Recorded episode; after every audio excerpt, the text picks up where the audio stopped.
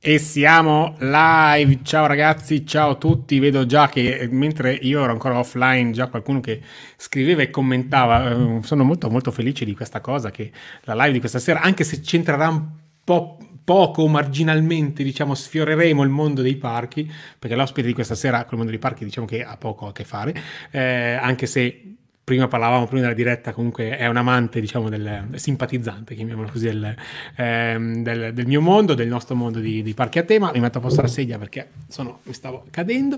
E vi ricordo che, come sempre, se non avete l'opportunità di essere direttamente in live, potete ascoltare anche l'audio sul podcast, quindi cercatelo su Spotify e tutte le varie piattaforme di podcasting. E io farei subito entrare l'ospite, intanto che ragazzi vi saluto, siete veramente tantissimi, adesso poi dopo man mano vi metto in evidenza. Facciamo subito entrare una persona, un personaggio, anche perché sta diventando anche un personaggio più che una persona, che in questi ultimi giorni sta spopolando su YouTube la sua, diciamo, opera di riesumazione, se così vogliamo chiamarla, di una grande opera dell'animazione perduta, che ci ha messo qualche decennio a arrivare prima tutto al grande pubblico, ma soprattutto in Italia ci ha messo anche ulteriore del tempo.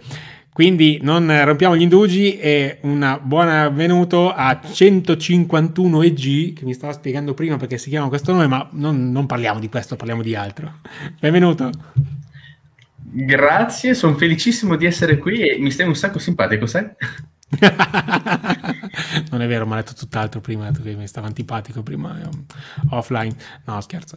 Allora, salutiamo un sacco di gente perché veramente stasera sono tutti molto molto molto scatenati. Io li sto mettendo un po' in evidenza e salutiamo tutti senza fare nessun tipo di discriminazione. Vedo un sacco di avatar ovviamente a tema cartoni animati. Questi sono tutti i tuoi fan, secondo me, stasera, più che i miei. Meglio così, meglio così. Allora, c'è qualcuno che si chiama Taco anche, quindi penso che sia un collaboratore del canale, tra l'altro.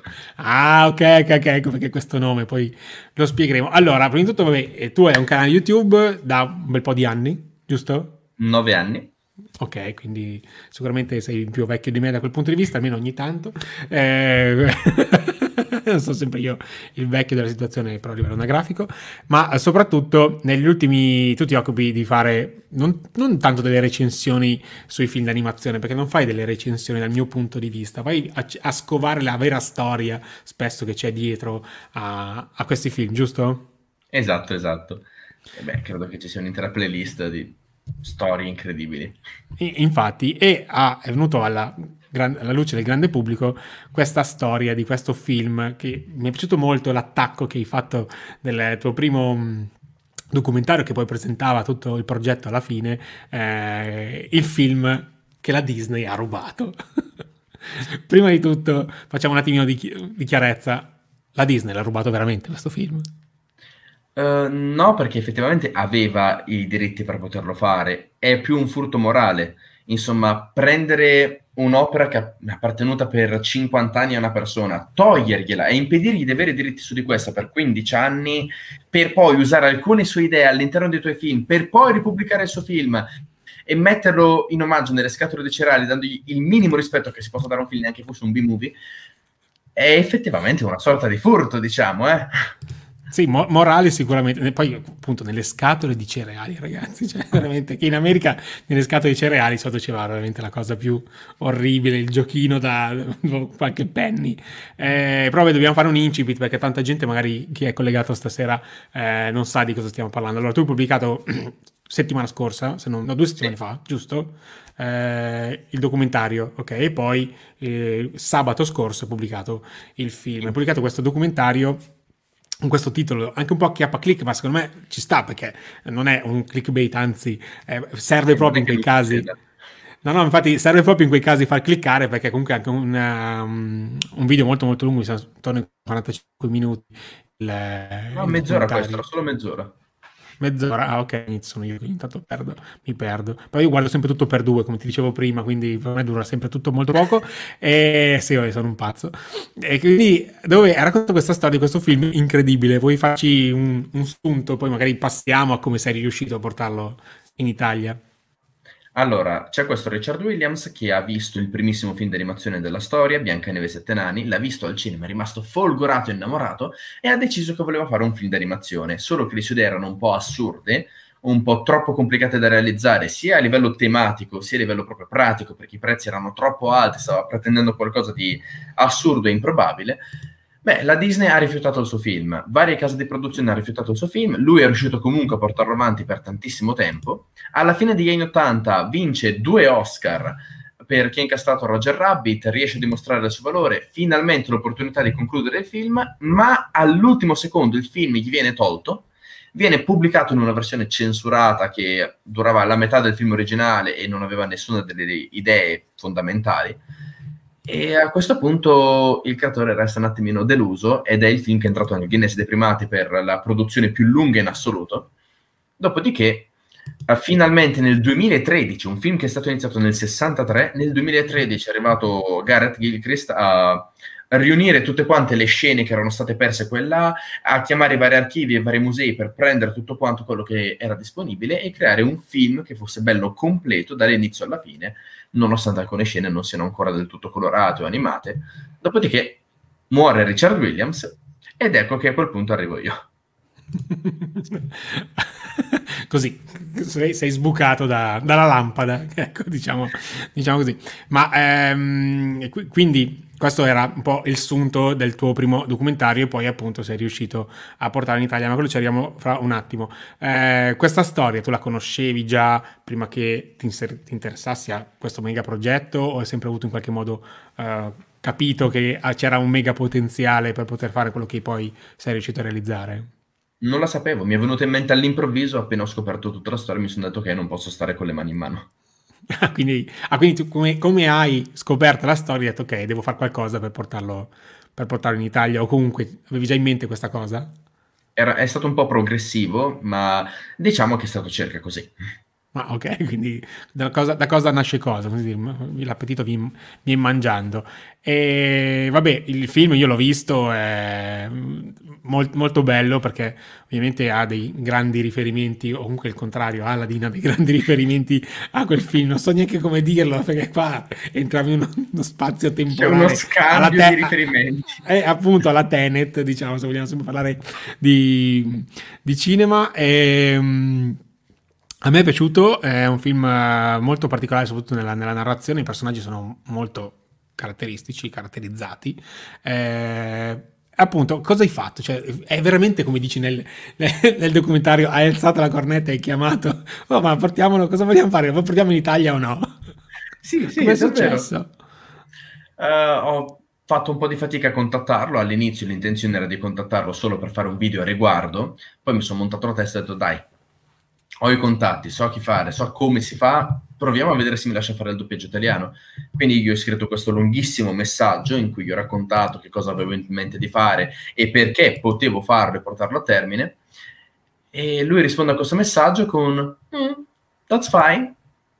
Io pensavo che non l'avesse capito, perché è una domanda un po' importante. E lui, dopo qualche minuto di silenzio, inizia a mandarmi file, archivi, link a varie cose, informazioni, suggerimenti su come avrei dovuto adattarlo, un sacco di idee. Sono rimasto folgorato, mi consigliava i programmi da usare. Va bene, lo faccio. Quindi ti sei trovato ok, va bene, proviamoci, ha catapultato completamente dentro questa impresa nel giro di pochi minuti, sostanzialmente. 10 minuti sono passato da chissà se me lo farà fare a cazzo, adesso non posso più deluderlo. E qui inizia il lavoro, ma anche un po' il calvario, giusto? Quindi hai dovuto mettere insieme la squadra di doppiatori praticamente, perché il film, il girato era quello sostanzialmente, tu non hai toccato, mi sembra di aver capito, quello che è il film di per sé, hai solo curato il doppiaggio, giusto? A parte il logo iniziale che abbiamo dovuto rifare da capo in italiano, sì, il resto è tutto quanto identico all'originale. Quindi hai messo insieme la squadra di tutto rispetto, perché io ho visto chi è stato coinvolto, non so se vuoi tu dirne qualcuno, perché io magari potrei dimenticarne parecchi, quindi... non finiamo più l'elenco, facciamo semplicemente quelli che sono famosi su YouTube per essere YouTuber, come appunto Marco Merlino, oppure Yorion, o meglio Chiara DeYorion, oppure Shadow Grimm, Alberto Pagnotta, This is Luna, sono già tante cose. Se poi pensiamo a tutti i briganti. Okay, sì, infatti ho visto che il doppiaggio l'avete fatto, cioè, in piena pandemia, mi sembra di aver capito, sì. Sbaglio? Iniziato ad aprile. Ok, quindi tu ti sei trovato in pieno lockdown, perché aprile eravamo ancora in pieno lockdown, a fare questa cosa. Quindi vi siete trovati, eravate ancora dislocati in giro per l'Italia, l'avete sempre fatto da remoto, perché anche tecnicamente penso che non sia stato semplice, cioè mi sembra di aver capito, non siete rivolti a uno studio di doppiaggio professionista, giusto? All'inizio mi ero rivolto, però il prezzo era proibitivo per le mie economie. Sono 150 euro l'ora prendere una sala di doppiaggio. Ok. E c'erano settimane di lavoro da fare. E nulla. Alla fine abbiamo fatto in colonne separate, ovvero ognuno nel proprio studio. Ma invece, quindi tu hai ricevuto il girato originale, diciamo, comunque il film in inglese, penso, ok? Hai curato tu il doppiaggio, nel senso, hai tradotto tu, hai fatto tu tutto questo lavoro di adattamento dei dialoghi, che penso che sia il lavoro più così rognoso da fare per un film del genere. Sì, questo sì. Anche perché è stato scritto il doppiaggio, cioè chi l'ha doppiato, chissà quando è stato fatto il doppiaggio in inglese. Bravo che te ne sei accorto, perché appunto alcune voci sono state registrate negli anni 60, altre negli anni 90, altre negli anni 70, 80, alla fine ognuno aveva una pellicola diversa, una su due colonne, una su una sola colonna, una su una traccia audio e basta, una in 5.1 Dolby Digital, e io ovviamente dovevo rimuovere singolarmente ognuna di queste voci in base alla tecnologia che era stata usata, e non la sapevo. Quindi hai dovuto anche imparare un qualcosa mentre stavi tentando di non deludere chi tu non volevi deludere all'inizio. Quando hai detto ma sì, proviamoci, adesso sei trovato in questa cosa. E quindi la difficoltà maggiore è stata quella, o è stato un qualcosa di inaspettato? Effettivamente credo che, nonostante le difficoltà nell'adattamento, fuori dall'adattamento la difficoltà più grande è stata senza dubbio proprio quella, rimuovere le voci che erano fatte tutte quante con tecnologie diverse, e appunto purtroppo ogni tanto la colonna sonora, la colonna internazionale si dovrebbe chiamare così, in realtà non è esattamente ben conservata. Infatti, perché c'è qualche... ricordiamo che appunto il film comunque dalla parte... soprattutto visiva, poi audio uno appunto ci può magari lavorare a posteriori come hai fatto tu, la parte visiva non è completo, quindi è incompleto, nel senso che la storia c'è tutta, però mancano delle intere parti animate, cioè ci sono, ma non sono animate, alcune non sono colorate, alcune proprio non sono animate, perché sono solo degli schizzi, degli storyboard appunto, ho visto anche c'è qualche punto dove l'animazione poi è appena accennata, ecco, dove c'è un punto dove c'è non so come chiamarlo, sbaglierei, quel macchinario che sta distruggendo dei cattivi, ok? Che si sta per distruggere, quella parte lì sono pochi secondi, però è una parte magari anche bella, che se era colorata era magari fantastica, però si capisce cosa accade lì, è appena stilizzata, no? Quindi è questa cosa che mancano dei frame, mancano dei pezzi, ha avuto un impatto sul tuo adattamento, o è stato veramente qualcosa che non ha influito? È stato d'aiuto perché in quei pezzi non si vedeva il labiale, io potevo infilarci qualche parola che in realtà non c'è stata. Vedi. Necessità, virtù, come si dice in gergo. Allora, qualche domanda, ragazzi, bravi, fate qualche domanda che poi gliele giriamo. Una penso sia abbastanza tecnica, con scritto Nin Yoshi dice: c'era una possibilità di pulire le tracce audio? Non so cosa intenda per pulire, ecco. Credo che intenda dire rimuovere tutti quanti i rumori bianchi, i piccoli effetti sbagliati, oppure anche solo l'effetto pellicola, il suono che fa la pellicola nel venire riprodotta. E ci abbiamo provato, ma non si possono nemmeno fare miracoli, purtroppo. Neanche con la tecnologia.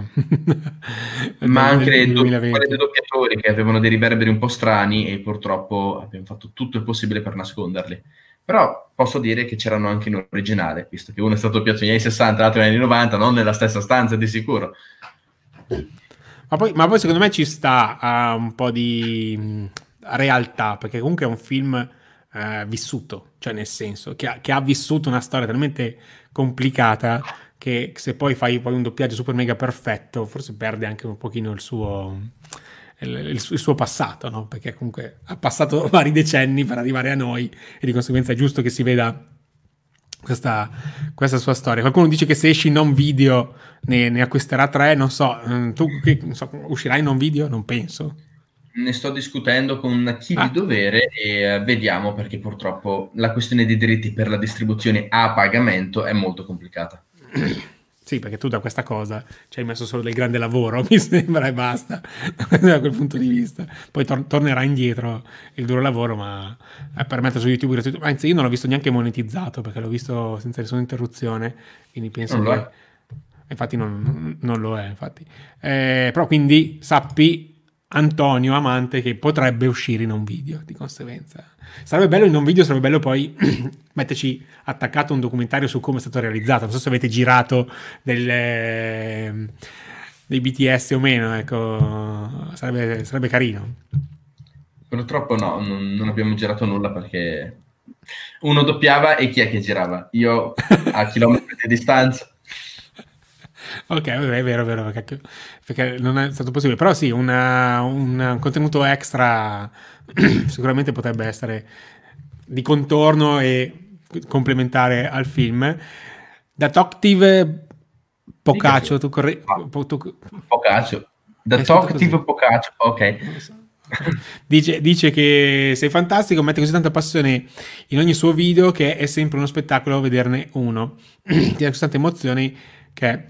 indescrivibile vederle. Io, come dicevo prima che ci collegassimo, ho visto un po' i tuoi video prima che questa sera, perché noi non ci conoscevamo, ok? Io non ti conoscevo neanche prima. Sì, ho visto qualche tuo video, infatti YouTube mi ha ricordato che qualche video precedente l'avevo visto, e tu vai sempre dentro a cercare le storie, cioè la tua caratteristica, no? Quindi andare a cercare quello che c'è dentro e dietro a un film. Sei un curioso, penso, di natura, io penso di essere tra di loro. Mi è piaciuto molto... quello il video che hai fatto su Shrek, perché comunque in qualche modo è collegato alla Disney, perché mi sembra che il titolo del video era come Shrek ha ucciso la Disney o qualcosa del genere. Ecco, come sconfisse la Disney. E se non l'avete visto andate a vedere, perché fa un ragionamento molto molto bello e paradossalmente è collegato al ciabattino. Sì, vuoi dirlo tu come in qualche modo si collega tutto questo? Beh, in due modi. Il primo è che il creatore di Shrek, come film, cioè Geoffrey Katzenberg, è lo stesso che ha assunto Richard Williams per Il ladro del ciabattino, cioè che per Chi ha incastrato Roger Rabbit, perdono. Lui effettivamente si è ricollegato a questa storia grazie a Chi ha incastrato Roger Rabbit, però poi, quando la Disney pensava di ridare i diritti a Richard Williams e di finire il film, ecco che è uscito Shrek, e la Disney Animation ha chiuso per colpa di Shrek.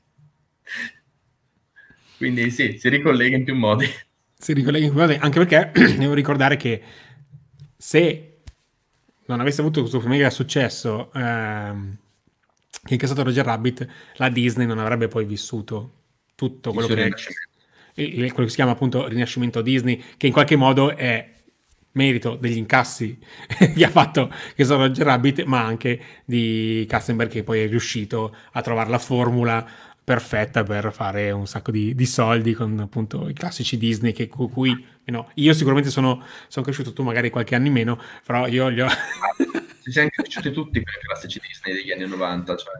Sì, perché sono intramontabili. E Shrek invece ha preso quella formula lì, cioè lui, il stesso creatore della formula, l'ha presa e l'ha completamente girata al contrario, quindi ha avuto grande successo anche quello. Quindi è stato lo stesso autore, diciamo, fautore del successo della Disney, il Rinascimento Disney, e poi è stato sconfitto da se stesso, perché poi non è riuscito a fare questo film, giusto? Esattamente. C'è un punto del documentario che parli, che anche come hai accennato prima, che la Disney non voleva farlo, non tanto, anche per lo stile narrativo, ma anche per il costo di realizzazione, perché vogliamo parlare perché in qualche modo è così speciale a livello tecnico questo film. Allora, all'interno del video l'ho detto in modo un po' sommario, se vuoi ti dico qualcosina in più, ovvero... Vabbè, siamo qua per quello, per approfondire. Tanto per iniziare, 24 intercalari, quindi significa fare 24 disegni al secondo, quando di solito se ne fanno 12. Secondo problema. Hai presente la principessa? Sì. Lei indossa un velo. Come? Indossa un velo sul suo corpo. Sì, sì, sì, sì, sì. Il velo è un livello diverso rispetto alla principessa, quindi un personaggio è la principessa, un personaggio è il velo che la ricopre. Sì, perché ogni è traslucido. Volta... essendo traslucido, esatto, deve essere un altro disegno. Esattamente, che è animato per i fatti suoi. Ed è una cosa che si muove completamente per i fatti suoi. Aggiungi a questo il fatto che tutto quanto si è fatto rigorosamente a mano, senza l'aiuto del computer né del rotoscopio, che era un'altra tecnica che usavano un sacco di persone, né di qualsiasi altra tecnica inventata dalla Disney. Quindi nessuna stampa diretta, niente. Solo camera multipiano in alcune scene e basta, che vabbè, sono tutte quante termini tecnici per farti sapere che ha usato la tecnica più pura possibile di animazione. Aggiunge a tutto questo che il disegno della città, proprio quando vedi per esempio Renaud gridare le palle, e lo vedi che proprio si parte dalla bocca, si ingrandisce, si vede tutta quanta la stanza attorno a lui, si ingrandisce, si vede tutto il palazzo, si ingrandisce, si vede tutto il quartiere, si ingrandisce, vedi tutta quanta la città, e si ingrandisce, vedi tutto quanto fino dal deserto, le montagne e il cielo. E tu resti folgorato perché... ora è grande così la città, e prima ad essere grande così era l'ugola del re. Quel disegno ovviamente deve essere stato fatto, ed era grande praticamente un teatro, era gigantesco. Solo il disegno della città era grande quanto la stanza in cui mi trovo ora, anche un pochetto di più. Insomma, è assurdo il lavoro che è stato fatto per questo film. Alcuni disegni erano di dimensioni enormi ed erano animati.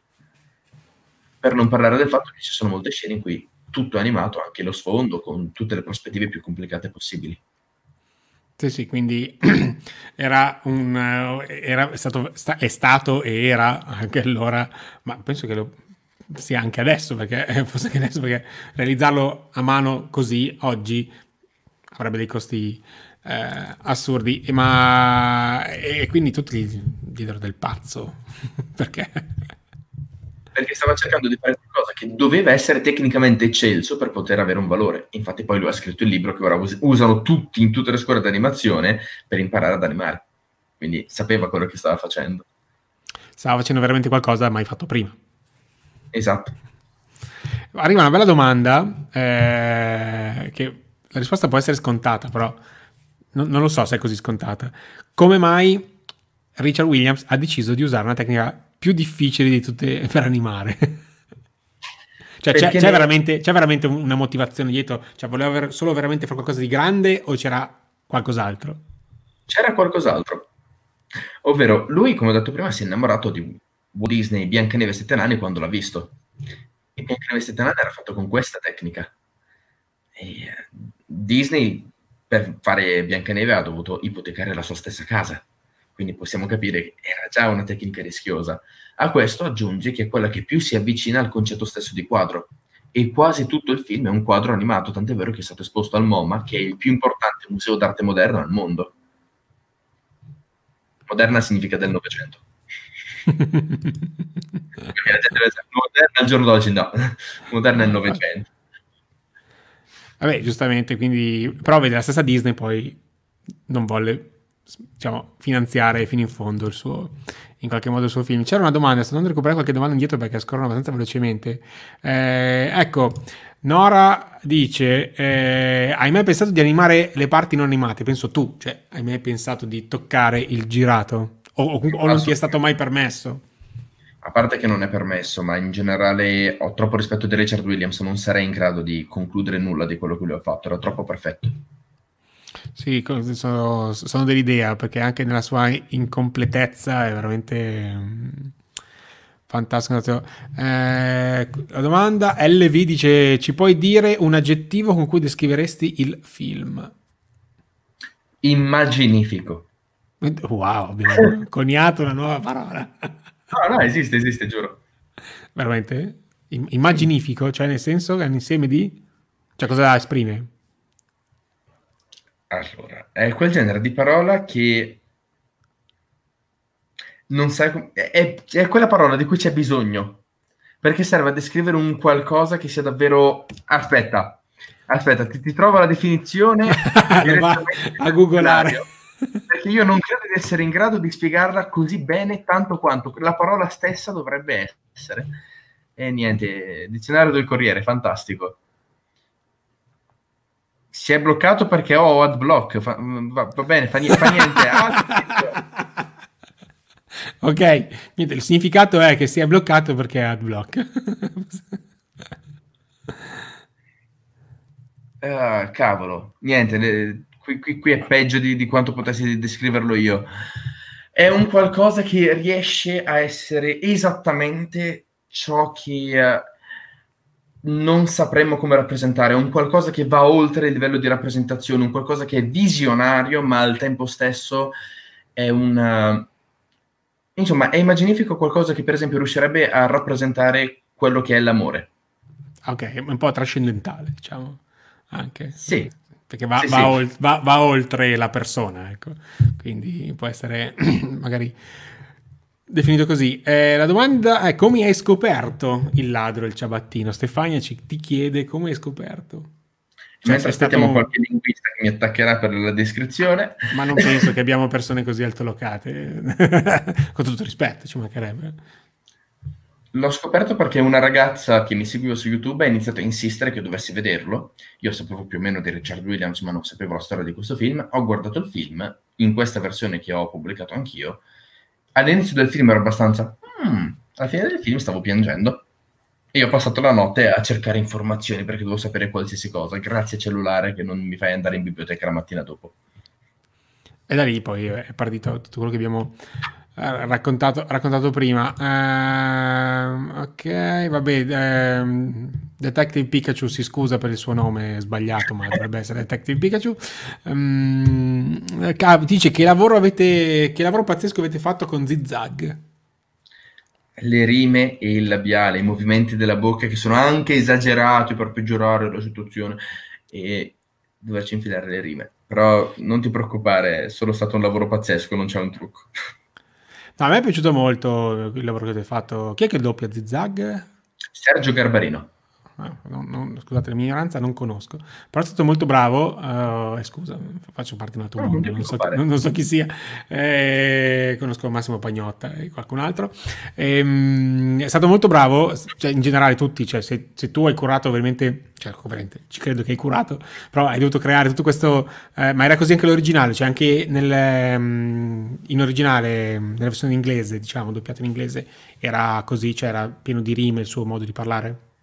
Sì, solo che in originale erano rime concatenate, io le ho trasformate in rime baciate perché la struttura stessa della frase in italiano rendeva più complicato fare delle rime concatenate. Concatenate è lo schema ABAB, mentre lo schema che ho usato io è AABB. Sì, sì, molto bello. A me è piaciuto soprattutto quando muore.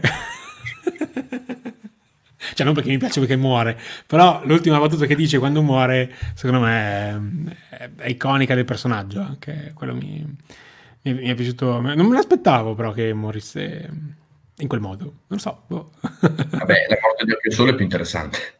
Vabbè, sì, dai, diciamo che non lo spoileriamo, però ragazzi, non possiamo spoilerare. Ah, hai ragione, scusa. No, vabbè, però giustamente possiamo dare qualche indizio, no? Stefano dice: quando Marco Merlino ha parlato ci siamo emozionati tutti e chi dice il contrario ha torto, ma proprio tanto. Sì, lui è molto bravo, molto bravo.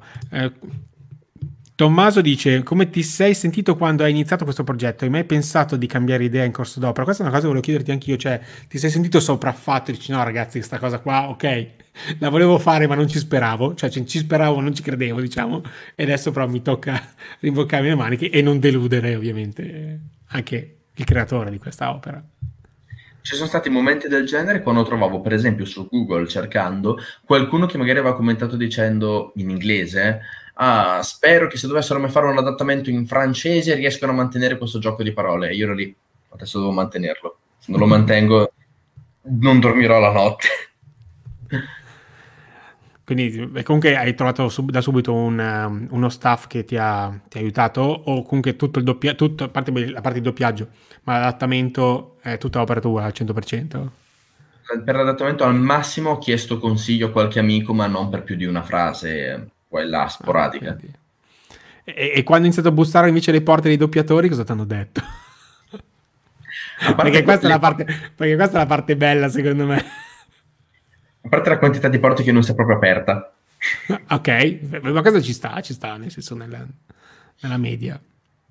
No, ma sono stati molto molto disponibili, davvero. Anzi, molte persone si sono affezionate al progetto subito, e poi c'è questa storia che ormai è diventata iconica di Francesco Severo De Angelis, il doppiatore sia del Capitano dei Briganti sia di Occhio Solo, è la stessa persona, giuro. Lui, che appena gli ho scritto del film, io mi aspettavo, non so, di doverlo convincere in qualche modo, in realtà no, è un grandissimo fan del film, i suoi due personaggi preferiti, è impazzito, oh mio Dio, va bene. Ok, te lo faccio fare. Grande, vedi, poi ci sono queste cose inaspettate che tu non avresti mai pensato di arrivare... Infatti Edoardo dice: come hai fatto a chiamare tutti quanti per fare il doppiaggio italiano del Ladro e il Ciabattino? Col telefono. Tu contattavi le varie persone dicendo: guarda, sto facendo sta cosa, questo film è interessante per questo motivo, guarda, ti mando un PDF con la spiegazione lunga se la vuoi, ti mando un PDF con un provino che potresti fare per farmi sentire come la voce se ti interessa, qui ci sono tutti quanti i dati specifici. Pardon, stavo anche elegantemente ruttando mentre parlavo, e in tutto questo io ho continuato a cercare di convincere le persone che fosse un ottimo progetto, e mannaggia me, nonostante tutta la fatica che ho fatto per farglielo capire, loro lo capivano prima che io lo dicessi, quindi è andato tutto bene.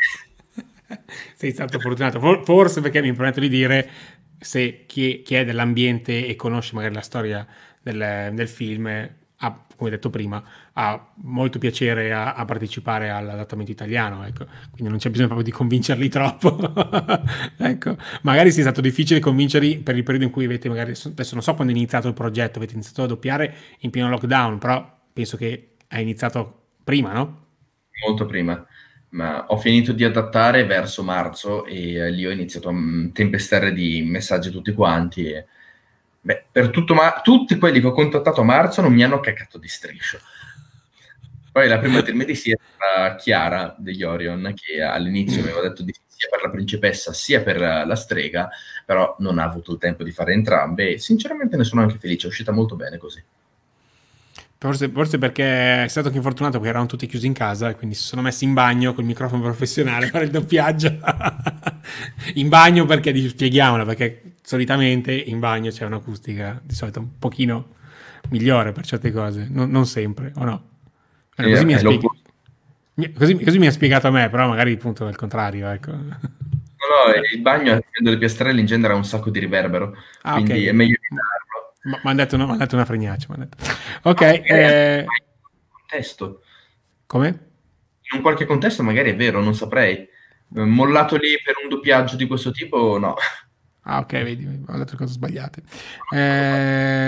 Ecco, questa è una domanda scomoda, perché ti fa una domanda che magari è difficile da rispondere. Qual è stato il miglior doppiatore del film? Cose. Allora, io ovviamente non voglio offendere nessuno, ok? Nessuno, assolutamente. Sia mai. Ma la persona che effettivamente, cavoli, è stata pazzesca, perché io non ho avuto bisogno di dire quasi nulla, perché partiva con un sacco di idee, e anzi era questa persona a quasi dirigere me, credo sia stata Riccardo Ricobello, che è il narratore. Lui è stato magnifico. Gli ho chiesto di fare una voce che potesse essere al limite dell'ASMR, lui, che non ha la voce che si sente quando fa il narratore, proprio switchava improvvisamente da una voce che era molto umana e tranquilla e pacata di una persona che parla tranquillamente all'essere il narratore dei miei sogni, una sorta di Babbo Natale che mi stava regalando la voce più bella possibile, e ha inteso subito quello che volevo dal narratore, ed è stato molto difficile perché il narratore, primo, doveva andare a tempo di musica, secondo, in originale è anziano, mentre in italiano non lo è. E riuscire a rendere comunque un'impressione di antico era molto complicato, lui ce l'ha fatta perfettamente. Sì, la sua voce è molto molto... Cioè, non so, sembra veramente di entrare dentro il libro, cioè, praticamente questa storia fosse scritta su un libro, di entrare dentro le pagine e fartele vivere. Questa è una bella domanda di Greta, dici: credi di doppiare o comunque adattare qualche altro film mai arrivato in Italia? Cioè questa cosa che hai fatto per la prima volta potrebbe potenzialmente essere replicabile? sarà difficile da replicare perché è praticamente l'unico film della storia ad appartenere a un privato, perché in genere appartengono a grandi case che sono un po' inarrivabili. Però ho già iniziato. Ah, ok. Hai già iniziato a cercare qualcos'altro o hai già iniziato a fare qualcos'altro? A fare qualcos'altro e a insistere per dire ehi, ci sono anch'io, me li dai i diritti? Allora, magari, ma speriamo che questa cosa ti apra molte porte, di più di quelle che hai trovato chiuse la prima volta. Questa non so se puoi rispondere, che doppiatore avete contattato che non hanno accettato di lavorare al film? Per esempio Maurizio Merluzzo o Gio Pizzi, non abbiatecela con loro, magari erano occupati, magari io ho scritto delle cacate terrificanti nella mail, magari è finita nella cartella spam, però loro due per esempio. Vabbè, però doveva essere stato appunto un caso. E questo è una cosa che volevo chiederti anch'io. Come mai, Mirko ci chiede, come mai Tacco cambia colore della pelle? Penso, lascio te la risposta. No, di prima tu, vediamo. No, perché ci ha messo 50 anni a colorarlo, magari hanno usato una tinta diversa. Non lo so, dico io. Non ti preoccupare. Le scene non si fanno mai in ordine. Quindi alcune delle scene iniziali in cui la pelle è bianca sono state fatte magari per ultime. Quindi buon ragionamento, ma non applicabile. In realtà è semplicemente che lui si abbronza. Lui è sempre stato chiuso dentro la sua gabbietta buia, ricoperta di stivali che aveva creato. Ha lavorato tutta la vita in questa bottega al buio, poi viene messo in prigione, poi è nel castello, e resta sempre al chiuso. Quando finalmente esce di casa è anche in mezzo al deserto, e quindi è ovvio che si sia effettivamente abbronzato. È un po' troppo improvviso il cambiamento, però va anche bene. O magari si è scottato, visto che c'era un po' di fiamme in giro. Mi è venuto in mente dopo. Il nostro amico dottor Pikachu, ma lo chiamiamo così perché sennò non riusciamo più a leggerlo, Zacchi muore, non ricorda per niente la morte di Scar, animatori birichini. Non so, vuoi raccontarla tu questa cosa o no? Dai, lasciamo. Effettivamente la somiglianza c'è, però non è neanche una novità quella del cattivo che viene ucciso dai... No, aspetta, non facciamo spoiler, però okay. Cioè, perché quello schema narrativo è una cosa che si è già vista, quindi magari è così, magari no, chi lo sa. Infatti qualcun altro scrive la stessa cosa. Infatti sto leggendo un po' di domande, ragazzi, molto velocemente perché ce ne sono un sacco. La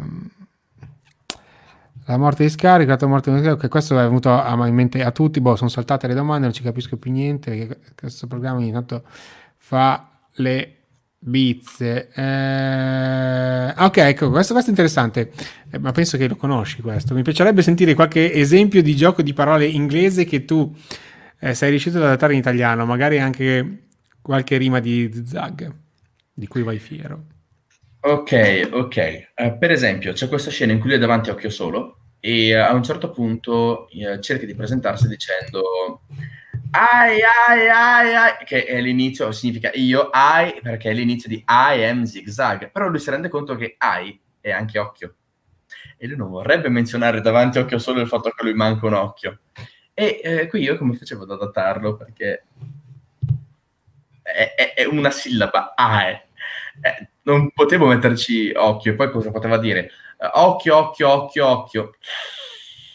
E ho deciso di cambiare la frase e mi è venuto in mente, tra l'altro a scopo ritardato dopo una settimana, che potevo fargli dire chi sono io se non Zig Zag, e appunto fargli dire chi sono io, facendo intendere che lui appunto non stesse dicendo ai per poi dire aspetta, effettivamente è simile all'occhio, ma magari stesse partendo dicendo occhio per poi no, devo cambiare la frase, facciamo che non dico occhio, dico chi sono io se non Zig Zag. E effettivamente funzionava. Oppure il famosissimo, che ormai è diventato virale, ora ho le palle di chiederle sposa, che in originale è now I have the king, ora ho le palle di andare a parlare con il re. Infatti ci volevo arrivare, ma mi hanno anticipato. Leggi questa. Andrea ci dice: ma soprattutto quanti giochi di parole con palle ci sono? Ok, siamo fuori dalla fascia protetta, sono le 10 e passa di sera. Chi lo ascolterà in podcast, mi dispiace, non possiamo garantire la fascia protetta, però sicuramente adesso non eravate in una sala tutti insieme di doppiaggio, ma quante risate vi siete fatte da remoto, però tantissime. Immagina dover scrivere il testo per quella scena in cui Renaud grida: va bene Zigzag, ma dove sono le mie palle?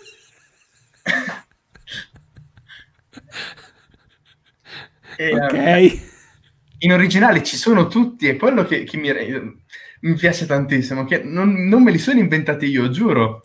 E quando era appena uscito il trailer, qualcuno aveva commentato dicendo: perché hai detto palle e non sfere? E vedrai nel film perché ho detto palle e non sfere, perché ogni 2 secondi c'è una battuta così. No, però diciamo che queste 3 palle sono degne di un flipper, ecco, chiudiamola così. È una domanda su una critica che io però non sto seguendo, quindi spero che non dia fastidio al creatore. Cosa ne pensi della gente che critica la presenza di Marco Merlino? Io non ci vedo una grande... cioè, perché dovrebbero criticare che ci sia Marco? Allora, lo criticano per 2 motivi. Se siamo sempre 2 motivi oggi. Uno è il fatto che lui sia uno youtuber, e alla gente dà fastidio che uno youtuber che non è che fa il doppiatore e ha un canale su YouTube, lui è semplicemente uno youtuber che fa tutt'altro. E mi chiedono: perché dare questo ruolo a uno youtuber quando potresti darlo a una persona qualsiasi? E il secondo è... Scusa, ti interrompo un attimo, anche Pagnotta nasce su YouTube, poi adesso è qualche anno che fa altro, però che io sappia, che io ricordi, non è che la sua carriera nasce doppiatore e poi arriva su YouTube. Posso sbagliarmi poi, eh? Anche Marco Merlino miratava in un'altra direzione. Lui nasce su YouTube per parlare di videogiochi, delle sue opinioni sugli anime, non c'entra assolutamente nulla. Poi lo fa in modo suo ed è magnifico, però... Sì, però ha una bella voce, cioè, la sa usare. E purtroppo la seconda fregatura è che non sembra la voce di questo ciabattino tutto fragile. Lui è sto omone gigantesco, serissimo, con vocione profondo e a forte accento siciliano.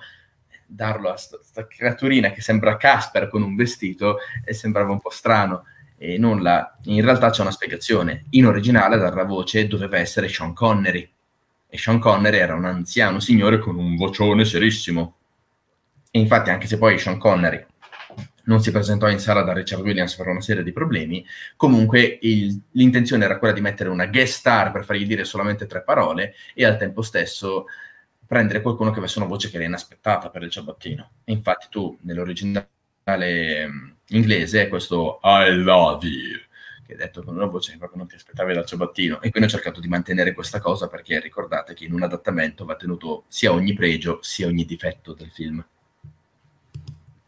E quindi c'è chi dice no, non va bene, però tu giustamente hai ragionato, c'è dietro un ragionamento, non è che ok, questo che gli facciamo fare, giusto, no? Perché adesso diciamola anche questa cosa, non è che uno ha una lista e dice ok, questo, cioè, se c'è dietro una scelta. Poi, visto che hai curato l'adattamento, sicuramente hai scelto delle voci consone. Allora, ovviamente c'è qualcuno che sottolinea le 3 palle d'oro, ok. Wow, dice Melania, dice: ma wow, un'intervista dal vivo, doppi complimenti per il lavoro che hai svolto. Beh, grazie. Ah, credo che lo faceva a me, ok, va bene. Ah, okay. No, ma sto scherzando. Ringrazio, che faccio male. Noi ringraziamo, così per non essere scoltesi. Solo io quando dicono palle è al limite della YouTube. Vabbè, ragazzi. No, è arrivato subito Mastercast a chiedermi di poter fare un YTPE. Speriamo lo faccia. Ninyoshi dice: com'è stato il trasferimento delle cartelle audio contenenti i dialoghi dei personaggi? Ogni doppiatore ha inviato tutte le frasi insieme in un unico file o erano separate tra di loro? Questa è proprio una domanda nerd, ragazzi. No, ma mi piacciono queste domande perché non le fa nessuno. Ah, ok, vedi. Vai. Tanto snoccioliamo nerd, intanto vado a cercare altre domande interessanti. Allora, io avevo varie cartelle pensate per contenere il doppiaggio di ogni singolo personaggio, e poi ho iniziato a confondere tra loro le cose. Per esempio, la principessa Yam Yam era nella stessa cartella di Renaud, Pazienza, ma comunque ogni doppiatore ha doppiato su un solo file wave, doppiando le battute circa nel punto in cui si trovavano nel film, quindi file di 1 ora e 40, ognuno che più o meno cercava di essere a tempo collabiale, poi dovevo correggere io, e se avevano più versioni di una battuta la mettevano lì di seguito, a parte alcune eccezioni, come chi aveva vari personaggi, per esempio Alberto Pagnotta, che invece mi ha dato all'inizio di ogni battuta il minutaggio e varie prove di battuta fatta con il gesto labiale, ma non sincronizzata con il film, o ancora qualcun altro che aveva delle battute un po' troppo sporadiche, come per esempio This is Luna, che aveva dei file solamente per le sue battute. E, poi sì, credo di aver risposto a tutto, e se hai altre domande del genere sappi che mi piacciono. Quindi spazio alle domande nerd. Ce n'era una che, vediamo un attimo, ok, sempre Tacco dice: il film ha degli effettivi problemi di trama, sceneggiatura, cioè visto questo parto, questa gestazione più che parto, così lungo nei decenni, cioè visto che è stato pasticciato il film, cioè è stato preso, smontato, ricostruito da zero, cioè la trama effettivamente, quella che noi abbiamo visto settimana scorsa, ha questi problemi, non ce li ha, sono stati riparati secondo te?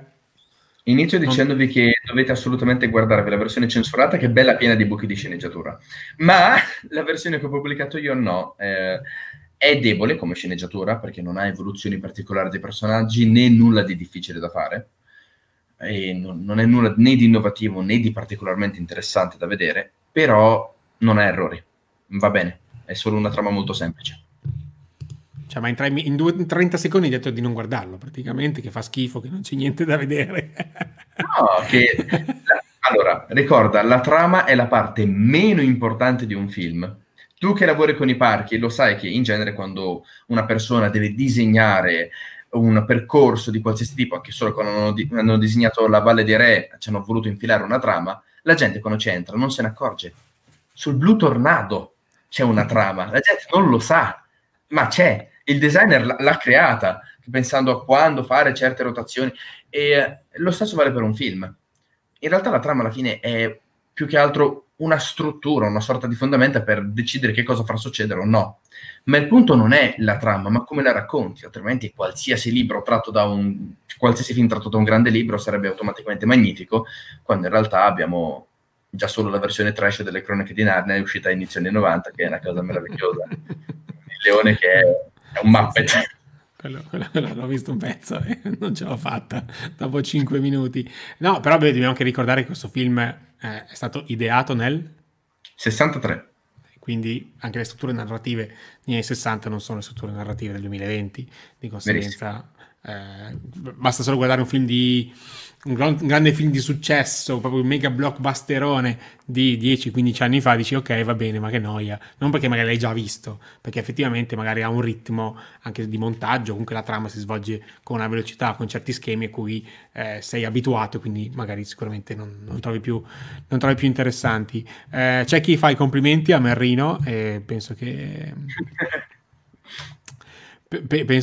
io mi associo. Francesco invece fa una bella domanda: da dove la scelta di Rimskij-Korsakov per alcune musiche? Per la Scheherazade, è la colonna sonora principale del film. Non l'ho scelta io ovviamente, l'ha scelta Richard Williams, non ti so dire quale sia stata la sua motivazione perché non l'ha mai specificata che io sappia. Ah, ok, aspetta, ho perso. Fantastica. Ragazzi, state facendo una marea di domande. No, a me per colonna sonora mi è piaciuto tanto, quello sì.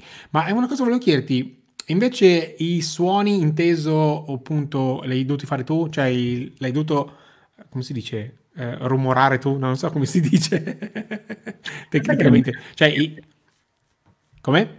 Nemmeno io ti saprei dire come si dovrebbe dire. Beh, comunque hai fatto solo la parte di doppiaggio o hai anche fatto dovuto fare i rumori del film? Ci sono stati alcuni rumori che ho dovuto ricreare io, ma perché sono stati rovinati nella rimozione delle voci e non riuscivo a mantenerli. Però sono pochi e sono quella per il film. In realtà la maggior parte, anzi il 95% sono quelli originali. Ah ok, quindi sei riuscito a mantenere la parte rumoristica originale. Benedetta chiede qual è il tuo personaggio preferito. Mi hanno chiesto questa domanda un po' di tempo fa, io sono impazzito e la mia risposta alla fine è stata Ren Nod, semplicemente perché non lo dice mai nessuno, ma è fantastico, io lo adoro.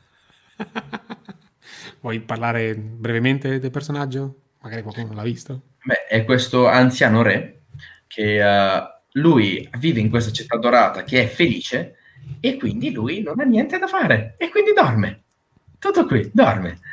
E l'unica cosa che riesce a svegliarlo è... lo posso dire? Sì, sì, vai, vai. La vagina.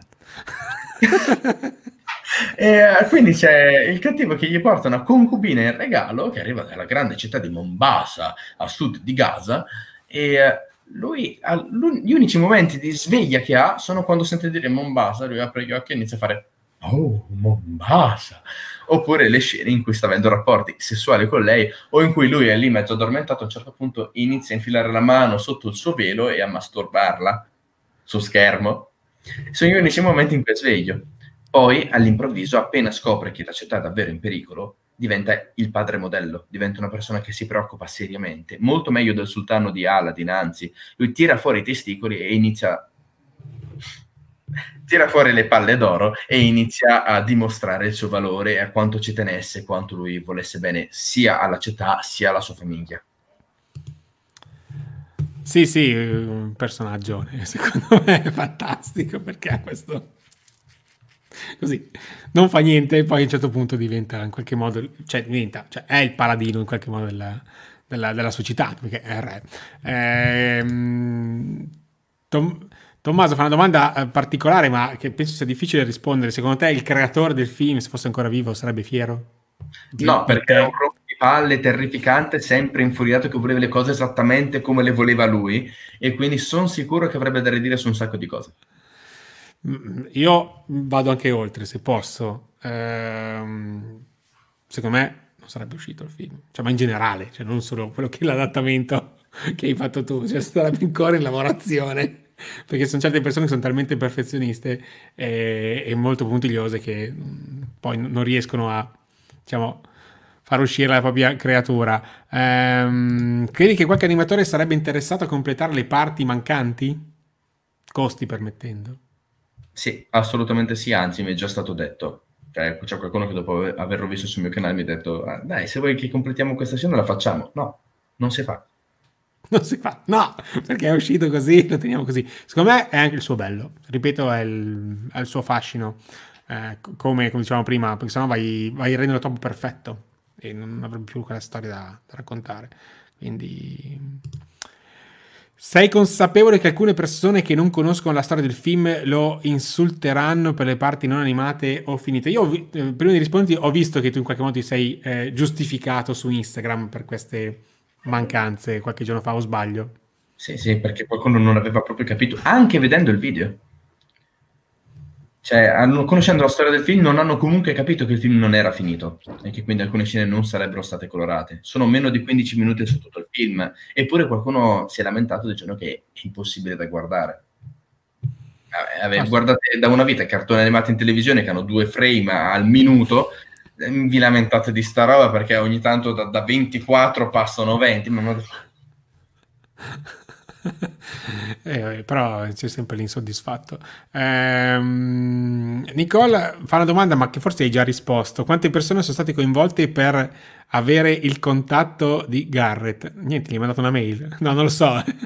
No, non c'era un indirizzo mail. Ah, ok. Se il personaggio è riuscito a nascondere qualsiasi contatto, comunque no, nessuno, a parte me stesso. Ho dovuto continuare a chiedere, ma nessuno mi è stato d'aiuto, alla fine ce l'ho fatta da solo. Vogliamo ricordare chi è Garrett, giusto per scontato. Questa versione del film, che appunto ha riunito tutti quanti i pezzetti di film che era rimasto in giro, ha chiesto aiuto a tutti quelli che ci hanno lavorato e è riuscito a creare una versione più completa possibile di un progetto che in realtà non è mai stato finito. Ma lui lavora a Hollywood, cioè nel senso... Sì, sì, fa lo sceneggiatore, ha lavorato a un po' di cose che io non conosco, tipo She-Hulk.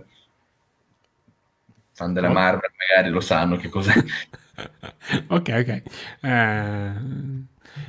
LV dice, fa complimenti a Merlino perché ha avuto un sacco di lavoro da fare, ma forse l'ho già fatto vedere questo, perché ogni tanto salta fuori, non so, o lo sta scrivendo impazzito a YouTube.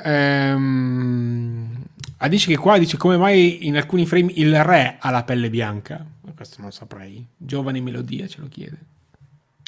Allora, In alcune scene è semplicemente perché è un po' più vecchia la pellicola e il colore della pelle è uno dei primi che si deteriora, perché è un po' vicino al bianco e quindi appena si schiarisce un po' la pellicola diventa bianca anche la pelle. Ma in generale ci sono parecchie scene in cui lui è spaventato, preoccupato, soprattutto dopo aver avuto l'incubo sulle palle d'oro, e quindi magari in quelle scene appare bianco perché è davvero impallidito, specie quando creda le palle, lì è davvero pallido per le palle.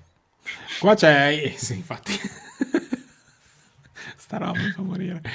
Ines dice, premessa, spoiler, come ha interpretato la scena finale in cui il ladro lascia perdere le palle d'oro cedendole il ciabattino? Questo cambio di atteggiamento improvviso, anch'io sinceramente, se vogliamo mettere un pezzo in più su questo spoiler, cioè, finisce un po' così, cioè nel senso alla fine il ladro che per tre quarti di film, perché all'inizio magari no, corre dietro a queste palle, è quello ragazzi, cioè, non si può fare niente, si chiamano così, alla fine effettivamente le lascia, anche perché forse un po' costretto dalla situazione, dagli eventi, so, io l'ho colta così.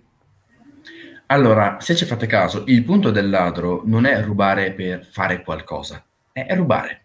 Tant'è vero che ci sono varie scene del film in cui lui perde gli oggetti che ha rubato e non li recupera, non torna indietro a riprenderli, perché ne frega niente, lui voleva solo rubarli. Poi che fine fanno, chi se ne frega, il punto è rubarli.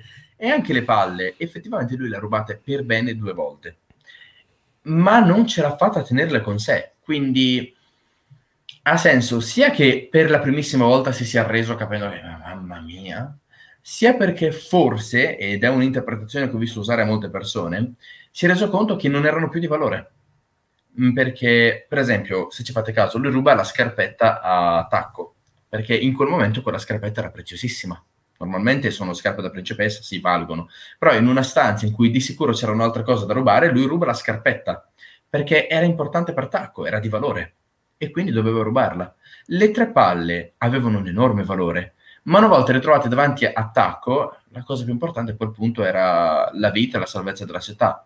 Ed era quella l'unica cosa abbastanza di valore da rubare, però non poteva rubarla, e quindi vabbè, vanno a farsi benedire le palle, e pazienza, ha passato una vita a cercare di prenderle, e poi non ce la fa, poi capisco anche che a un certo punto dica vabbè, ci sono altre cose da rubare. Il tempo vanno a farsi benedire le palle. Ok, ma è giusto.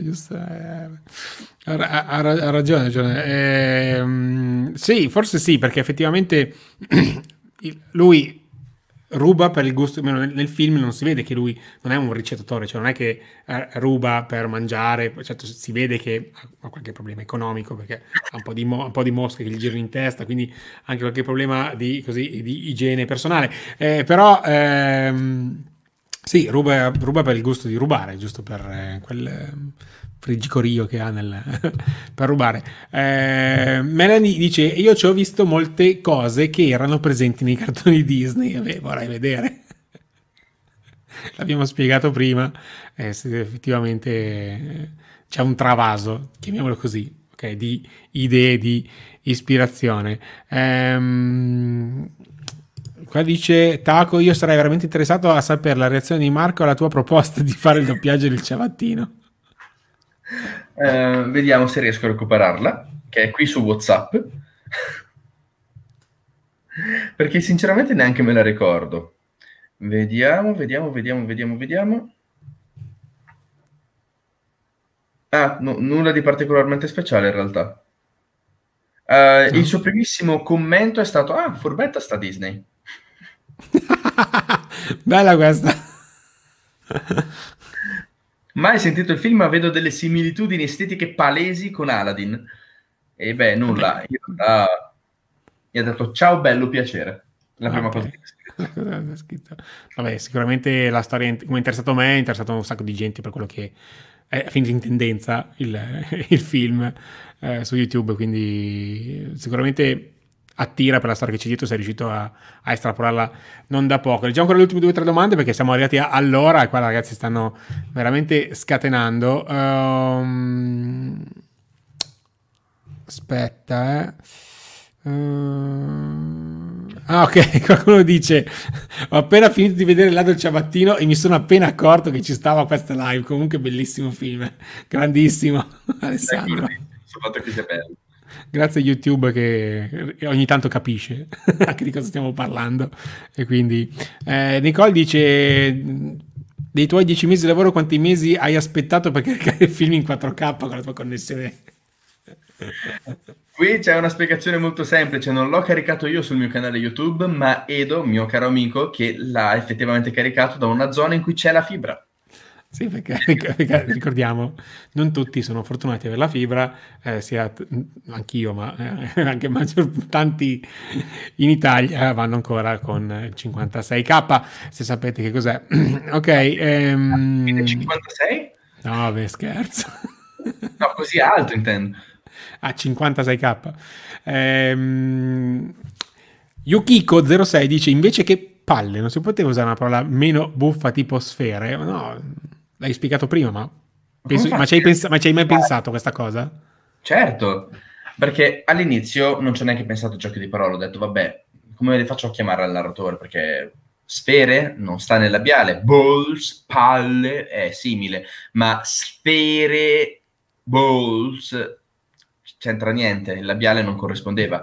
Ho provato con globi, però globi aveva il problema comunque della parte finale, ma per tutto il film c'è Zigzag che continua a chiamare le palle, ora finalmente ho le palle, me ne vado d'occhio solo, mi prendo le mie palle. Doveva creare ambiguità, doveva creare questi giochi di parole. E poi effettivamente dei globi che rimbalzano sarebbero stati strani, se sono palle sembra più giustificato che rimbalzino delle palle d'oro. Sì, perché l'oro rimbalza ovviamente poi.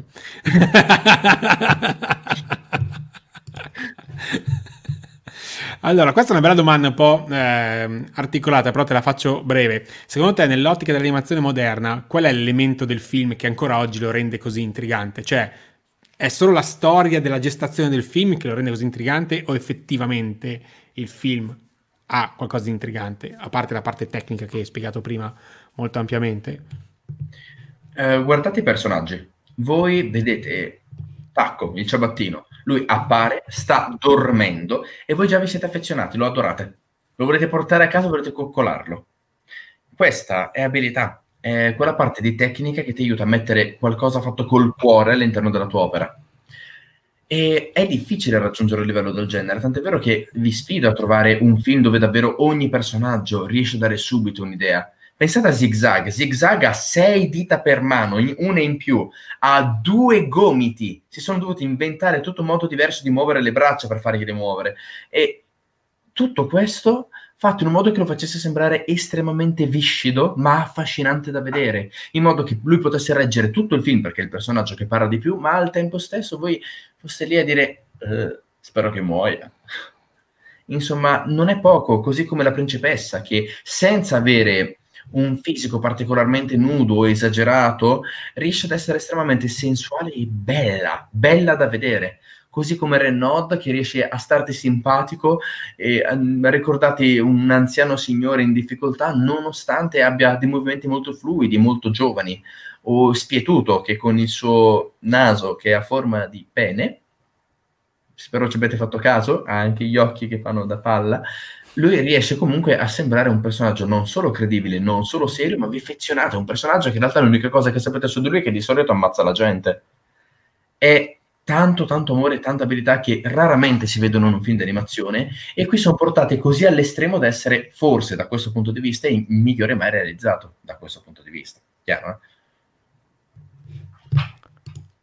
Condivido, perché sono quello che hai detto soprattutto di Taco, cioè, è disegnato poi in un modo che veramente sembra ok, boh, può finire qua, cioè nel senso, no, potrebbe essere lui al centro di tutto quando effettivamente, non lo è. Stavo leggendo un po' di domande, che ce ne sono veramente tantissime interessanti, e aspetta, ce n'era uno che ti parlava se il film fosse uscito negli anni 80-90 come sarebbe cambiata l'industria dell'animazione. Più che da questo film, perché questo film sarebbe stato di sicuro qualcosa che sarebbe entrato nella storia, il punto è: ci sarebbero stati altri film di Richard Williams dopo di questo? perché ci sono stati vari film nel corso della storia dell'animazione che però sono stati anche un caso isolato, come The King and the Mockingbird, grandissimo film, ha cambiato per sempre l'animazione tanto da ispirare Miyazaki, però è da solo, non è che gli autori abbiano fatto un altro film poi, e quindi non è significato nulla. Come la Dreamworks, come ho spiegato con Shrek, non è bastato Shrek, era proprio tutta la Dreamworks, tutti quei film che tutti assieme, dando il colpo di grazia con Shrek, hanno distrutto la Disney facendo in modo che non potesse più essere l'unica a fare animazione, non ce la faceva più. E da solo non avrebbe cambiato quasi nulla, perché già così com'è ha già ispirato tutti. È difficile beccare un qualcosa d'animazione che non abbia un grosso riferimento al Ladro al ciabattino, ed è assolutamente impossibile beccare un animatore o un film d'animazione che sia stato fatto senza usare le tecniche di Richard Williams. Quindi più di così che vuoi ottenere? Quindi non poteva fare altro di quello che ha già fatto, diciamo, possiamo dire. Infatti, visto che siamo in ambito un po' spoiler, ok, c'è qualcuno che dice che gli è spiaciuto un po' il finale, cioè nel senso la parte finale del matrimonio. Poi c'era un altro commento che diceva anche che quella frase "ti amo" forse ha così un pochino sporcato il personaggio del ciabattino. Io ci sono rimasto un po' male, te lo dico sinceramente, che, cioè, non, cioè il fatto che chiudesse il film così, lui che parla anche solo con una frase semplicissima, "ti amo", che comunque è importante per la chiusura di quella scena, boh, ho detto cacchio, parla, cioè ci sono boh, perché è talmente espressivo per tutto il film che forse era superfluo quella battuta, non so, è il mio modo di... Sì, ma potrebbe anche essere visto come un... Beh, vuol dire che Tacco finalmente è pronto a parlare, è pronto ad avere qualcosa da dire, perché fino ad ora non ha avuto nulla da dire. Qui è la prima volta in cui lui prende una decisione sul serio, ovvero quello di amare la principessa, e serviva che lo dicesse in modo molto, molto chiaro. Però ovviamente sono opinioni, non vi so dire se sarebbe funzionato meglio o meno per quella frase, se non ci fosse stato non credo che il film sarebbe stato rovinato. No, però sì, forse hai ragione, cioè,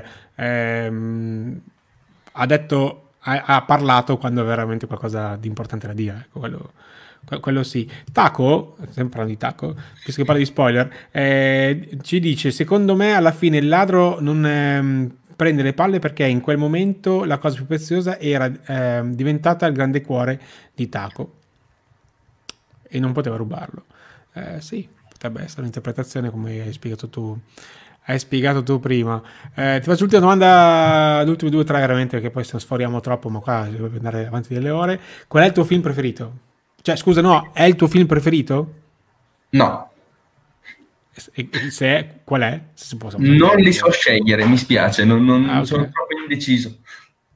Ma quello che è sempre in play dentro al, non so, al DVD o al lettore DVD o altre cose del genere? Non ce n'è mai uno solo, io continuo a cambiare, ho bisogno di cose che non c'entrano niente tra loro. Una volta è L'Orsa Incantata, una volta è In viaggio con Pippo, una volta è Fantasia, non ce ne ho due che siano una volta, no. Qualcosa di... Allora ti faccio una domanda io collaterale, ma diversa. Qual è stato il tuo film che ti ha fatto innamorare dell'animazione? Cioè, se è stato per Williams, se è stato Biancaneve, tu avrai la tua Biancaneve, Sette Nani, no? Beh, allora, so che per te sarà strano sentirmi dire che questa cosa io l'ho vissuta da piccolo, perché non per darti del vecchio, ma chissà quanti anni avevi tu, quindi per te sarà stato qualcosa di... Ok. Aspetta un attimo, sparisco. Così non vedi la mia faccia di delusione. No, non ti preoccupare, ti voglio già bene. Ma allora, quando io ero piccolo e i miei mi hanno portato al cinema la prima volta, mi hanno portato a vedere Harry Potter e mi è piaciuto tantissimo, ok, perfetto. Poi io ci sono voluto tornare al cinema, giustamente, e i primi due film d'animazione che ho visto al cinema sono stati proprio Shrek e Spirit Cavallo Selvaggio. Ora, io avevo già un grande amore per i cartoni animati, ne avevo vari preferiti quando ero piccolo, per esempio Il Settimo Fratellino, oppure vari classici Disney. Il Re Leone mi piaceva tantissimo, La Spada Nella Roccia mi piaceva tantissimo. E quando ho visto Spirit, io sono passato dal "i cartoni sono una cosa bella" al dire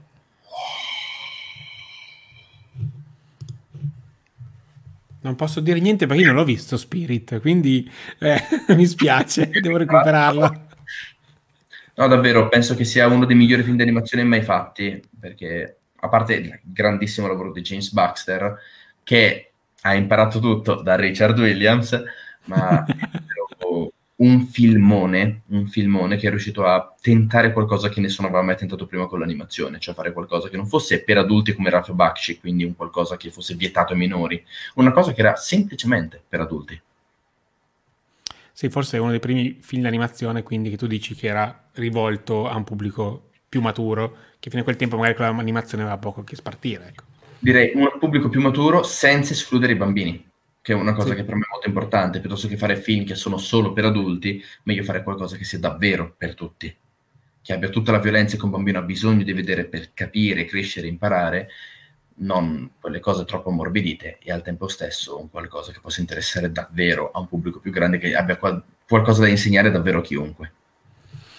Quello che poi è successo negli anni, soprattutto con la Pixar, che su questa cosa, su questo schema, esatto, ci ha praticamente costruito il loro impero, diciamo, a livello mediatico. Ti faccio l'ultima domanda, te la faccio io. Dammi i tuoi 3, 4, 5 film, o comunque filoni, chiamali come vuoi, decidi tu, ti lascio libera scelta sulla quantità, che assolutamente dobbiamo aver visto, o dobbiamo avere nella nostra wish list, per veramente capire l'essenza dell'animazione. Ok, allora, qui si parla proprio dei più grandi film d'animazione di sempre. Ma quelli che sicuramente che tu hanno un peso, magari per certe caratteristiche tecniche o narrative, che sono, diciamo, dei componenti fondamentali per comporre il puzzle, diciamo, dell'essenza dell'animazione, ecco. Allora, inizio dicendo che non potete fare a meno di aver visto praticamente un classico Disney per ogni decennio, quindi qualcosa del tipo Pinocchio, Cenerentola, La Spada Nella Roccia, e avanti così fino ad arrivare a Lilo e Stitch, Rapunzel, e basta, siamo arrivati qui ora. Non è ancora iniziato il periodo 2020, insomma, davvero... La Disney ha fatto davvero la storia, perché tanta gente l'ha bisfratta semplicemente perché sa che sono successe cose negative, ma ragazzi miei, è una grande azienda, cosa pretendevate? È vissuta 100 anni, ha avuto il tempo di fare tutto quello di cui aveva bisogno, però non potete vivere senza aver visto Mary Poppins, per esempio. Impossibile. Mary Poppins è fondamentale per capire che cos'è l'animazione e le sue potenzialità. Un altro è The King and the Mockingbird, Le Roi et l'Oiseau. Io lo tradurrei come Il re lusignolo, ma a quanto pare nessuno su Google lo fa. E è un film che ha ispirato tutti i grandi dell'animazione che sono arrivati dopo, compreso Il ladro del ciabattino. Poi Il ladro del ciabattino, assolutamente. Poi potrei parlare di tutta l'originalità incredibile che c'è stata dietro Fantasia, ma puntiamo a qualcosa di non Disney con Miyazaki. Voi non potete vivere senza aver visto Principessa Mononoke, oppure, ancora meglio, La città incantata. E è impensabile una persona che mi dice: ah, a me piacciono gli anime. Sì, ok, però La leggenda del serpente bianco è il primo anime e non l'hai visto. Io lo so che tu, persona che sta guardando questo video, che magari dici sono appassionato di anime, non sai neanche cosa sia La leggenda del serpente bianco, vero? Facciamo delle minacce adesso. Cioè, è il primo anime della storia, è fondamentale, ha ispirato tutti quanti i più grandi, non c'è un anime... Persino Osamu Tezuka è stato lì a guardare a bocca aperta La leggenda del serpente bianco, e poi mi ritrovo a parlare con gente che è appassionata di anime degli ultimi 5 anni. Scopri da dove arrivano questi film. Per la Dreamworks poi ovviamente abbiamo Il principe d'Egitto, Spirit, Shrek. Per la Pixar abbiamo Ratatouille, abbiamo Inside Out, ma abbiamo anche Toy Story, che mamma mia. Beh, ti interrompo un attimo, su Inside Out hai fatto un video di approfondimento sul tuo canale, bellissimo, secondo me andate a recuperarlo, dove veramente ti sei messo punto per punto a snocciolare quei tanti dubbi che sono venuti a galla nella rete dopo la visione del film, il perché e il per come, quindi recuperatelo perché potete comprendere ancora meglio il film, e questo è il grande lavoro che fai. Vuoi chiudere su un qualcosa invece che non c'entra l'animazione, ma c'entra più che altro il cinema live action, che invece andrebbe... hai citato prima Mary Poppins, che vabbè, è tecnica mista, però ufficialmente un live action, giusto? Ok, un live action che veramente ha senso vedere al giorno d'oggi, indipendentemente dal tipo, lo stile. Cioè tu domani mattina torni al cinema, cosa andresti a vedere, indipendentemente che nuovo o vecchio? Oh mamma, è che le vecchie sono tantissimi rispetto all'animazione. L'animazione ha quattro casette in croce, sono quelli, i nomi che girano, i registi. No, però diciamo un film in live action che dici cacchio, questo è ai livelli magari della grande animazione, ecco. Ce ne sono tanti. T'ho messo in difficoltà. Vediamo un film live action, magari qualcosa che non tutti conoscono ma che assolutamente va visto. Vediamo. Bravo, queste cose mi piacciono. Allora, o puntiamo su qualcosa che di sicuro tutti avete sentito nominare, come Il Grande Dittatore. Voi dovete vederlo, assolutamente magnifico, di Charlie Chaplin. Mai visto, ok, me lo segno. Ha preso per il culo Hitler in un periodo in cui non si sapeva che Hitler fosse... Ah, è quello lì? È quello lì? È quello, è incredibile. Oppure un altro è Babel, di Narritu. È un film uscito un bel po' di tempo fa ormai, che non si è cagato quasi nessuno, però io penso che sia un altro dei migliori film mai realizzati. Babel. Racconta varie storie di vari personaggi in giro per il mondo, ma che si ricollegano tra loro e... Minchia, tu sei con la pelle d'oca per tutto il tempo, te lo posso assicurare. Sai che forse l'ho visto, ma è possibile che è uscito tipo 10 anni fa? Sì, ma anche di più forse. Allora forse l'ho visto, sai, quelle estati su Rete 4, che cose assurde, no? È possibile che l'abbia visto, no, non sto scherzando. L'ho visto, non tutto, un pezzo, però mi era piaciuto. Allora, io voglio ringraziare le 100 e passa persone che in questo momento sono in live. Per me è quasi mezzo record, abbiamo avuto appunto anche più altri. Sono stati un sacco di messaggi, c'è un sacco di gente che ti fa un sacco di complimenti. Io ovviamente mi associo, ragazzi. Andate a vedervi quello che 151EG ha fatto almeno sul Ladro del Ciabattino, però poi se avete voglia, a parte che non ha bisogno di presentazioni dal mio punto di vista, però se avete voglia di spulciare, siete dei curiosi nati un po' come me e anche lui, andate un po' indietro nel suo canale, che sono veramente delle perle nascoste, mi permetto di dire a volte, perché non sempre l'algoritmo di YouTube ti fa vedere tutto. Cercate e guardate, perché ad esempio quello che ho citato prima su Inside Out, ma anche altri approfondimenti, quello di Shrek, che io mi sono fatto veramente delle risate pazzesche, che poi certe diatribe che hai raccontato in quel video lì sono anche raccontate nella biografia ufficiale di Steve Jobs, perché in quel momento era ancora dentro la Pixar, e racconta di questa diatriba che c'è stato appunto su Zeta la formica, e mi sono ricordato perché l'ho letto ormai quando uscì la famosa sua biografia. Quindi bello ricollegare sempre tutti i puntini. A fine della fiera il famoso come si chiama? Katzenberg c'è sempre dietro in qualche modo. Beh sì, in qualche modo ci ha cresciuto lui, dai, possiamo dire, negli ultimi 20 anni, no? Ci ha prima fatto innamorare le principesse, poi ci ha detto che le principesse fanno schifo, sostanzialmente. Una sorta di sofista, ma sì. Vabbè, cioè prima cresciuti e poi ci ha detto ok, siete grandi, adesso vi racconto veramente la storia come sta. Niente, non ci puoi dire il tuo prossimo progetto super mega grande, perché non ce lo puoi dire ovviamente. Vedremo se rivelarlo magari in futuro. Ok, però invece cosa vorrai fare da grande? Indovina? No, beh, dai, lo vedremo, stiamo sintonizzati sul canale, cosa fare da grande. Ragazzi, è stato bellissimo, mi hanno sfruttato un po', ma secondo me stasera il personaggio meritava, il film meritava, ma anche la storia che c'è dietro tutto questo mondo un po' dell'animazione. Abbiamo un po' sforato anche nel mondo fuori dai parchi, ma secondo me tutto il mondo dell'animazione fa parte dei parchi e viceversa, perché tanti film nascono da attrazioni e le attrazioni nascono dai film, quindi tanto vale, se no cosa eravamo... Poi facciamo qualcosina sui parchi, Come?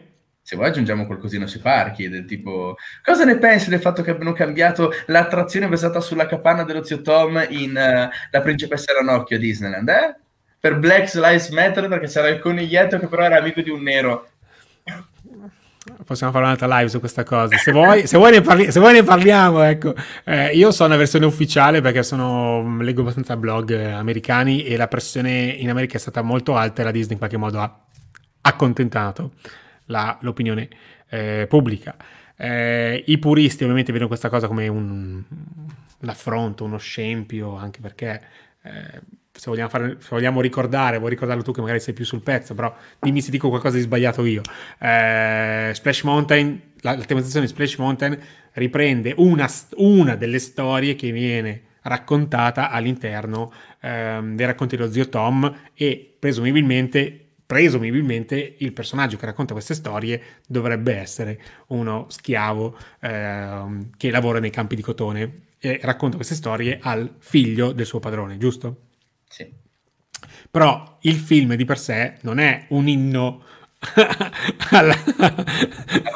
alla schiavitù, anzi è tutt'altro, no? Cioè, si concentra invece sulle storie che venivano raccontate nei campi di cotone, o comunque sulla vita che succedeva. Secondo me è una cosa assurda, perché sennò allora dovresti anche cancellare tutta la cinematografia degli anni, non so, da quando esiste il cinema fino agli anni 50, da un certo punto di vista, forse anche di più, ok? Perché purtroppo anche solo l'apartheid esiste forse ancora adesso, ok? Anche se ufficialmente non esiste più.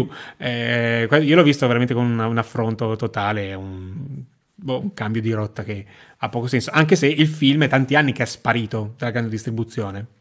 In Italia lo si trova ancora, sai? Si trova ancora? In Italia sì. È magnifico, è molto bello davvero. No, perché Bob Iger è stata una delle prime cose che ha fatto quando è arrivato la Disney, farlo sparire, è stato lui, meno così ho letto. Sì, sì, la Disney tuttora sta facendo finta di non averlo mai fatto. Sì, no, ma infatti. Ma no, ma cancelliamo anche Via col vento, cioè nel senso, cioè se non è Disney, per dire. Anche se è la prima nera ad aver vinto un Oscar, però vabbè, no, Via col vento, no, è razzista, vado a cagare. Vabbè, la stessa cosa, se vogliamo proprio chiudere con questa, ha modificato anche la famosa scena dei Pirati dei Caraibi, dell'attrazione originale dei Pirati dei Caraibi, la scena in cui vengono vendute le donne, ok, non c'è più, è stata cambiata proprio di animatronics, ci sono ancora loro che fanno altro, brindano, ok, che non c'entra niente perché non era così che accadeva, ok, quindi vabbè, solo su questa cosa ti posso richiamare, facciamo un'altra live su queste... non so come vogliamo chiamarle, misunderstanding che ogni tanto capitano nei parchi. Mi senti? Sì, ti sento. Pensavo che fossi bloccato anche tu. No, credevo che mi stavi rispondendo. L'abbiamo fatto adesso, misunderstanding. Vabbè ragazzi, siamo stanchi tutti. È stato bellissimo, grazie mille. Grazie a te, davvero. Grazie, grazie. Grazie al lavoro che hai fatto. Qua continuano a ringraziarti, vabbè niente, qua stanno sforando i commenti sul discorso zio Tom o non zio Tom, ragazzi, se volete approfondiamo la cosa prossimamente su queste cose un po' assurde che succedono nei parchi. Dai, chiudiamola qua, grazie mille ragazzi, potete trovare il podcast, tutto l'audio dell'intervista sul podcast, cercatelo, comunque domani dovrebbe essere già online, e ovviamente se volete le mie magliette sapete dove cercarle, se non sapete dove cercarle c'è il link in descrizione ovviamente. Ciao ragazzi, buonanotte.